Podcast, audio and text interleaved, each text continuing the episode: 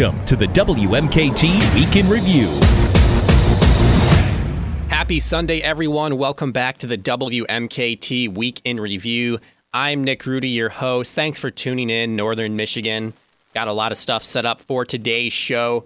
Some news, an interview. I promised all week that there's going to be a special interview today. Joined, rejoined actually, by a special guest to talk about Ukraine. We'll get into that in a little bit. But first, let's get into some more of these important news stories. Airports, you've probably seen a lot about this, heard a lot about this on the news and on social media and in your newspaper.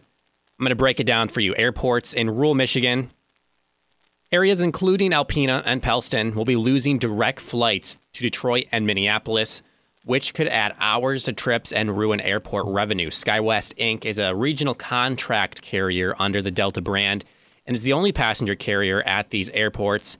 And they plan to c- cut these direct flights starting in September. The loss of passengers is expected to cost the airport about, well, airports $1 million in revenue, which is about half of their operating revenue. SkyWest, for its part, blames the national pilot shortage as the cause for it making the change. Nationally, the airline industry is short an estimated 12,000 pilots after a wave of retirements during the pandemic, some of them planned some of them in retaliation to vaccine mandates. This could be, you know, this is part of that whole um, thing we saw across the country as far as people quitting their jobs, you know, because of vaccination status um, or testing requirements. The shortage may be alleviated as the CDC recently loosened its COVID guidance. Um, the CDC no longer requires um, recommending people in schools. They don't have to have um, testing people who don't have COVID symptoms anymore. People who aren't vaccinated no longer have to quarantine if they were exposed to someone with COVID. And they also mentioned uh, natural immunity through existing vaccines and exposure to the virus has lowered the risk of the disease spreading. So while the loosening of restrictions may encourage workers to re-enter the workforce and pick up old jobs, it also may not. Uh, just in the last few days, there's been notable anger among those who quit their jobs and who are unvaccinated and then saw the loosening of the restrictions from the CDC as indication they were right all along. And those same people may not be interested in returning to their old jobs, regardless of the rules changes, simply out of spite, or maybe they just found a new job, but it could be spite as well. But back to the local airline situation. According to Cheboygan local and frequent flyer Dennis Lennox, a daily nonstop flight is the economic lifeblood of northern Michigan. Which, by the way, I'm going to try to get Dennis on the show for next week. He did a couple of interviews regarding this. His uh, he was quoted in the Bridge article um, that I pulled some of the source material from. Um, you know, as I said before, airports could lose one million dollars in revenue. The airports do not actually record profit; they are heavily heavily subsidized by the federal government. It's also not like these flights are empty; they're already booked during peak season and still popular during the winter. So more people will be competing for fewer seats. So not only would this affect the lo- travel of local residents, but it could also hurt our essential tourism industry as well because people don't want to hop on all these flights to get to northern Michigan if they don't want to fly because you know people from any further than probably Ohio don't really want to drive their car up to northern Michigan. So you know our tourism industry could take a hit. You know restaurants, hotels, anything regarding our you know talk about lifeblood of northern Michigan. That's our tourism and if anything affects that, it's a big problem. And so even regardless whether or not these airports shut down, it's just gonna, you know, not be a super incentivizing people to fly up here. Um, but yeah, again, I'll try to get Dennis on the show. Um, he actually emailed some of this information to the uh, to me um, and WMKT. So I think there is a, a pretty good possibility he'll be on with us next week. Last call for those drinks and last call on this warning talked about this during the week. Um, put this on our social media. Do you have Capri Sun in your pantry? Because you might want to go check them out. Kraft Heinz recalled thousands of pouches of Capri Sun in the U.S. after cleaning solution was accidentally mixed with the juice. Uh, the best one used by date on the packages is June 25th, 2023. So don't panic too much because it only affects just under 6,000 pouches. It's the wild cherry flavor, and it's when the best by use date is June 25th, 2023, and it's only for products in the United States. So if you have the Canadian supply for some reason and it's still wild cherry and the best by use date's June 25th, don't worry. US, June 25th, 2023, and wild cherry flavor. If so, throw it out and go get a refund.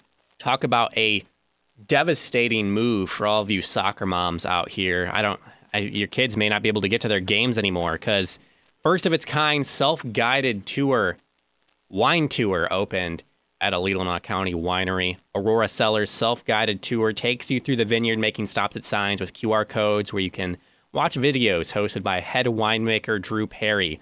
The tour is offered year round between the winery's normal business hours. So, is the wine tasting self guided? Because if that's the case, this is going to be an extraordinarily popular uh, situation going on over in Leelanau County.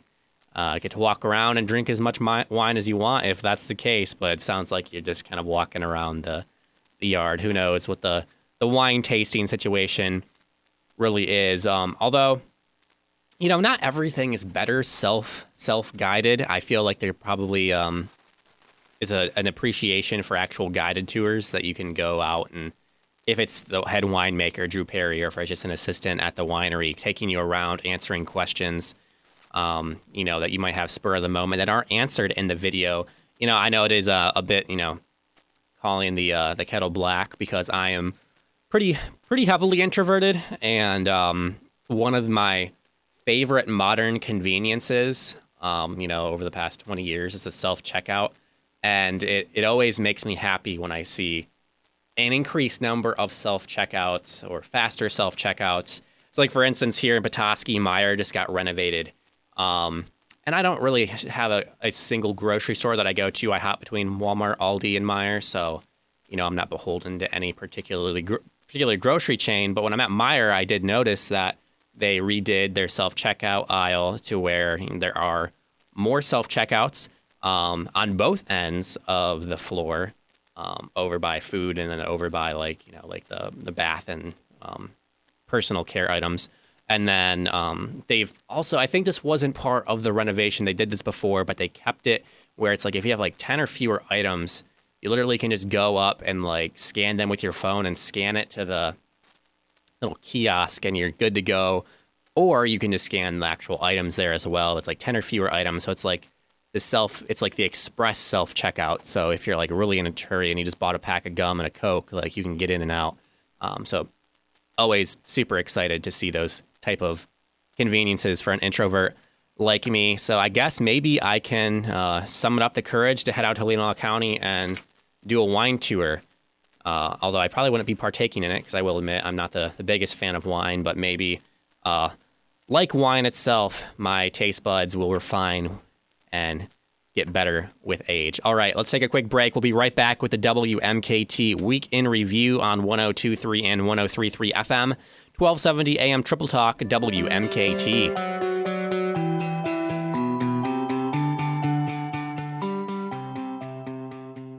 Dan Bongino. You may say, oh gosh, they won't indict Trump. Well, if it happens in the DC circuit, which is what, 90% Democrat and 99% anti Trump, combine that with the fact that we used to joke in federal law enforcement, you can indict a ham sandwich. Don't scoff at the possibility of an indictment for Trump.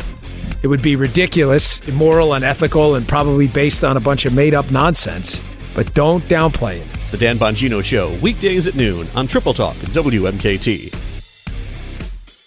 The products and services we buy cost as much as they ever have. From a dozen eggs or a gallon of gas to your monthly haircut, which means it's never mattered more where you spend your money. When you shop a store with a door, 88 cents of every dollar stays right here in our northern Michigan communities. When you shop nationally, that number drops all the way to 43 cents, less than half. Your dollar might seem less valuable than ever, but it's never mattered more to your community. Shop a store with a door, a service of Triple Talk WMKT. Nobody risks their life and their family's life for just a piece of land. See, that's what people will say. We came here for the land. We didn't come here for the gold. Some did. People came here not just to be free to worship, but they also came for a chance. We'll be able to be ourselves. We'll have control of our own life. We will have a space we can call ours. The Glenn Beck Program. On WMKT.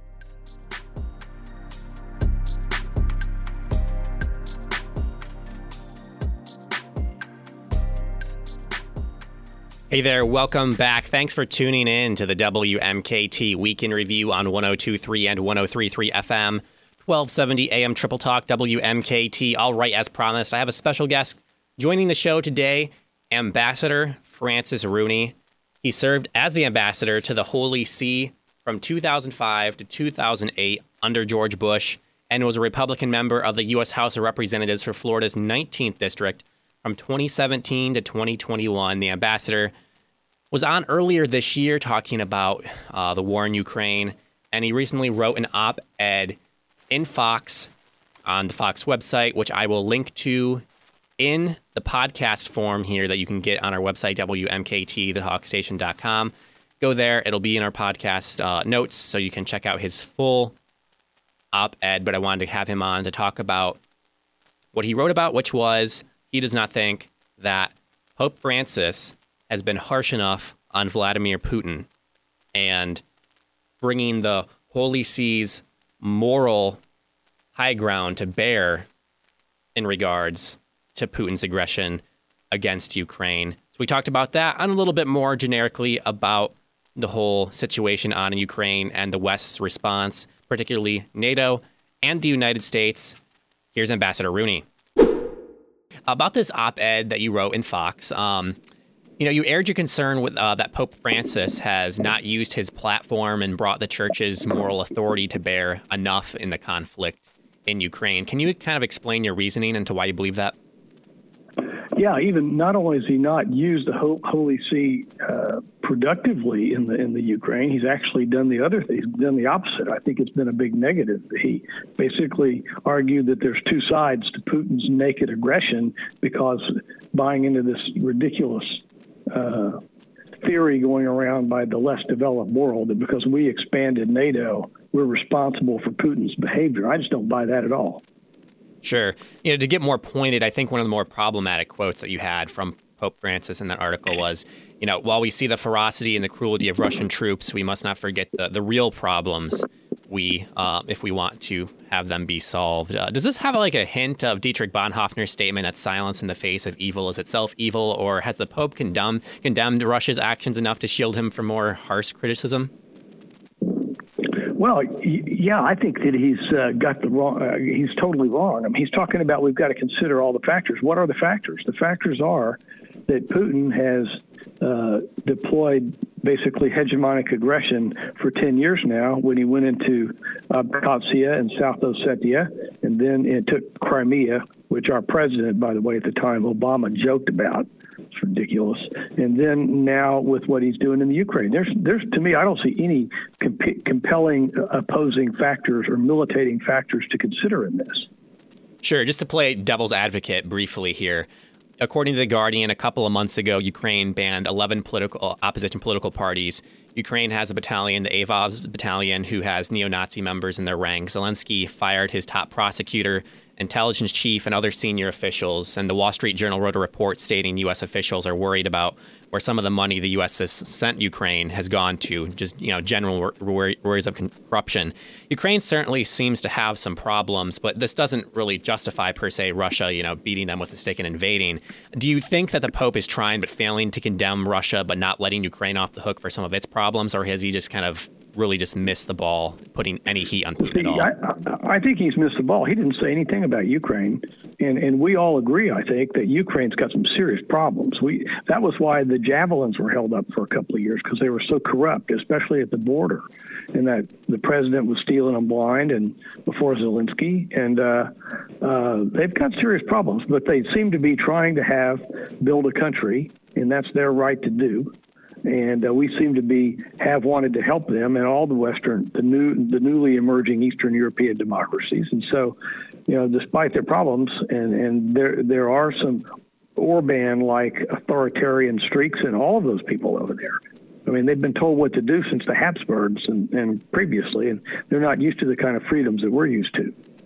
No, that's that's a totally fair point. You know, you alluded to this earlier that um, Pope Francis said the West may have tempted Russia by, quote, barking at the doors of Russia and attempted expansion by the West is aggression, in, at least in his opinion.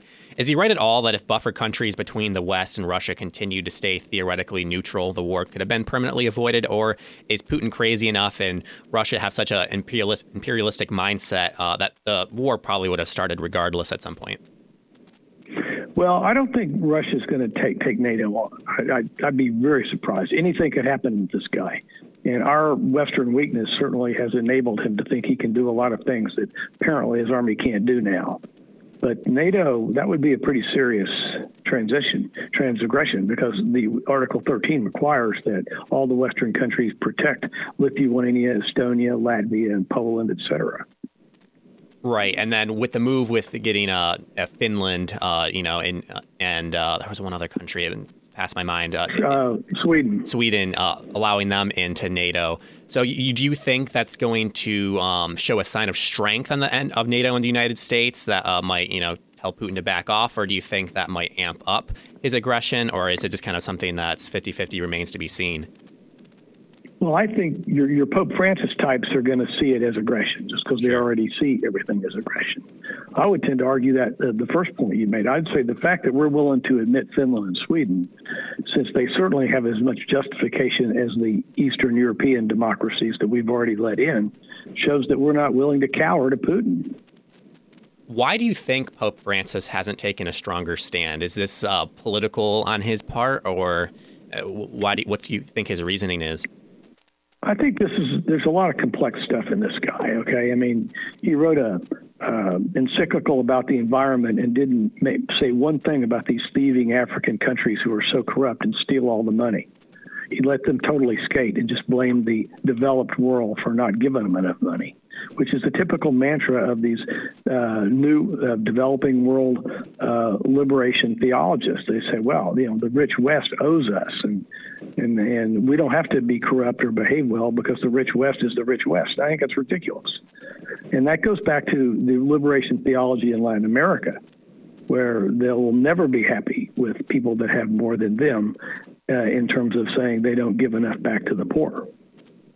Sure. And I asked you this the last time you were on, and now that it's been a couple of weeks, almost I think a couple of months, that um, you know we've kind of seen the the war in Ukraine uh, play out a little further. Is there any more indication, uh, to uh, in your opinion, into how this uh, war is going to play out here in the future? If there's any uh, off ramps.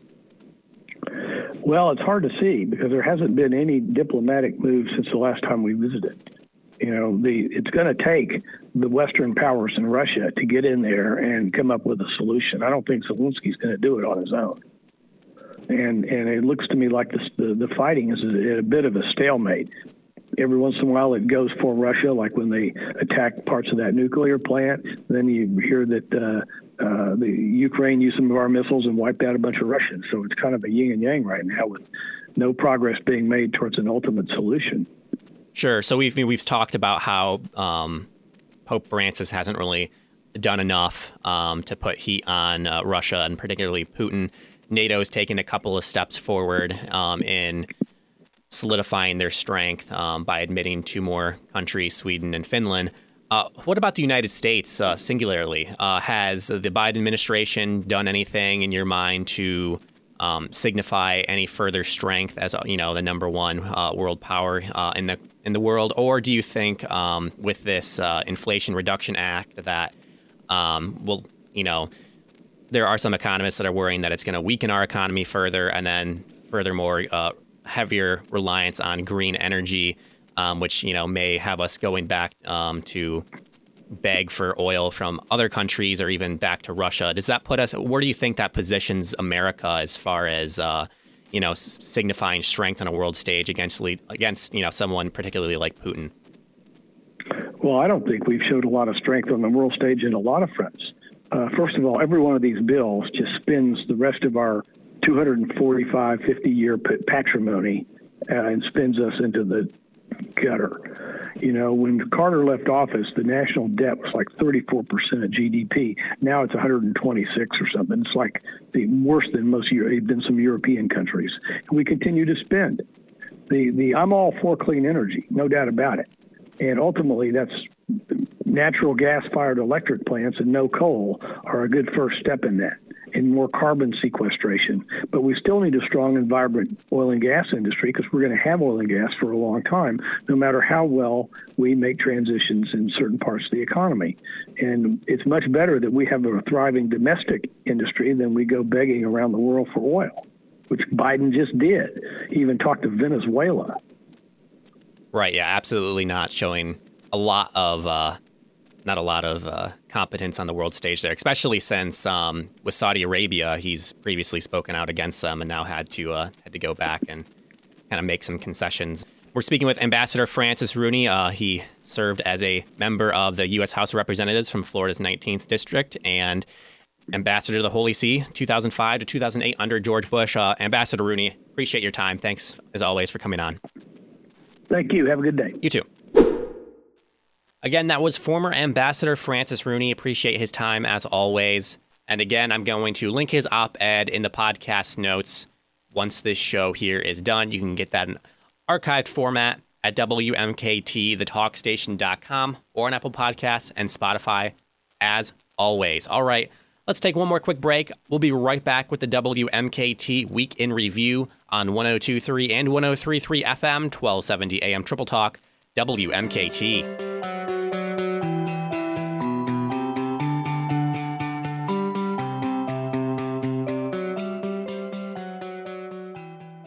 There's one man on this earth who really, truly gets it. When you have another government, their military, that is attempting to assassinate a former American Secretary of State and National Security Advisor, that is an act of war. Why are we negotiating with the Iranians when they put an assassination hit out on the former Secretary of State and former National Security Advisor? Why? Mark Levin is on the radio. Weeknights at 6 on WMKT. You might listen to the radio by yourself, but you're certainly not alone. Together, radio stations like this one reach more than 90% of Americans every single week. Six times more than SiriusXM, five times more than Pandora, and four times more than Spotify. Whether you want news or sports talk, top 40 or country, local AM FM radio is always there, 24 7, 365, 100% free. Thank you for making AM FM radio a part of your week. Message furnished by this station. Dan Bongino. You may say, oh gosh, they won't indict Trump. Well, if it happens in the DC circuit, which is what, 90% Democrat and 99% anti Trump, combine that with the fact that we used to joke in federal law enforcement, you can indict a ham sandwich. Don't scoff at the possibility of an indictment for Trump. It would be ridiculous, immoral, unethical, and probably based on a bunch of made up nonsense. But don't downplay it. The Dan Bongino Show, weekdays at noon on Triple Talk WMKT.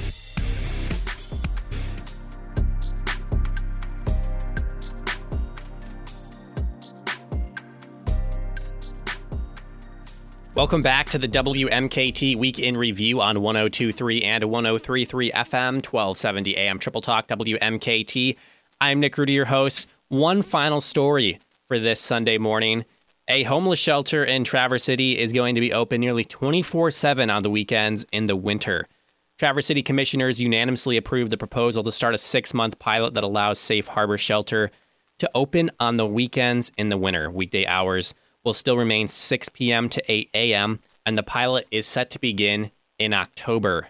Way back in March, I talked with now former board chair Mike McDonald and talked a little bit with him about what they do at Safe Harbor. And since this story is still relevant today and some of the stuff that we discussed way back in March is coming to fruition now, I think it would be nice to go back, listen to part of the interview that we had way back in March. And again, if you want to listen to the full thing, see every aspect of what Safe Harbor is about, episode five of the WMKT Week in Review, you'll catch the full conversation with former director Mike McDonald. Here he is. Safe Harbor is a has been a seasonal overnight shelter for people experiencing homelessness uh, in the uh, Traverse City area. Uh, we house anywhere from 60 to 70 uh, guests a night during our normal season, which has been from November 1st uh, to April 30th. Uh, the shelter itself has been in operation for five years, but for 13 years prior to that, uh, we housed uh, folks experiencing homelessness in a rotating uh, uh, group of local churches. So the opera- the organization's been ex- in existence for 18 years, but only five in the physical uh, shelter building. Okay. I think that pretty well sums it up. We provide a uh, a warm evening meal during uh, the winter. Um, you know, sleeping accommodations, and uh, folks are uh, the folks that are staying there are expected to leave uh, at eight o'clock in the morning and uh, not come back till six o'clock the next evening. It is just an overnight operation. Sure. And so you, you had mentioned that previously you had worked with rotating through uh, people through churches. So are you guys still uh, a, are you guys still supported by those churches financially Uh, and are because I, I saw you guys are also uh, you know in partnership with Goodwill. Yeah, uh, we are uh, uh, supported, but some of our financial support comes from the churches. Our volunteers who provide the majority of the staffing for the shelter. They cook the meals, serve them, uh, assist the guests with other things. Um, is still operated with a church taking a week throughout the season. You know, so we're still heavily dependent on the churches for our volunteers, although we have, since the shelter building has opened, also build up a fairly large cadre of what we call community volunteers who are not necessarily affiliated with one of our churches. And those community volunteers tell, tend to fill openings in our volunteer schedule. So, you know, in a nutshell, the churches are still heavily involved, and technically, uh, they provide guidance to the organization. So yeah, I've been reading a couple of articles about you guys looking at maybe expanding into the uh, the summertime. So you could could you uh, speak to that as well? Well, this would be just a trial. Um, at the present time, uh, the people that stay at Safe Harbor, the large majority of them in the summer, uh, will camp out somewhere in the Traverse City area.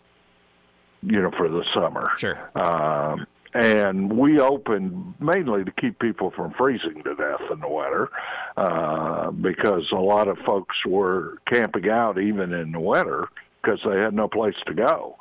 Um, but uh, we've all, to some degree, camping out has also become problematic for some of our more vulnerable uh, guests. Uh, uh, I believe the police department uh, recorded last summer some 50 to 60 assaults on uh, people experiencing homelessness where they were camped out in the woods. Oh wow! Okay. Now, some of these were, uh, you know, one homeless person getting into a fight with another homeless person, uh, but there were also instances of other people, uh, you know, actually just assaulting people in the woods. And what we wanted to do was find out if the homeless population would use a shelter in the summer, and that would provide them then a safe place uh, to sleep. You know, uh, our plan would be just to open later than we normally do during the winter, probably around eight o'clock in the evening, and again, you know, only be open till eight in the morning. Um, and primarily be a place to sleep. We would not uh, serve meals because there's a community uh, meal network during the summer uh, that serves meals, you know, in primarily in churches, but some of them are places like the Salvation Army. All right, that's all the time that we have for today. Again, that was Mike McDonald, the former executive director of Safe Harbor in Traverse City. And one last thing before we part ways here big news regarding the show coming up in the next couple of weeks. Stay tuned. We'll be making a formal announcement, hopefully in the next couple of weeks, even sooner. This has been the WMKT Week in Review. I'm Nick Rhudy, your host. You're listening to 1023 and 1033 FM, 1270 AM Triple Talk, WMKT.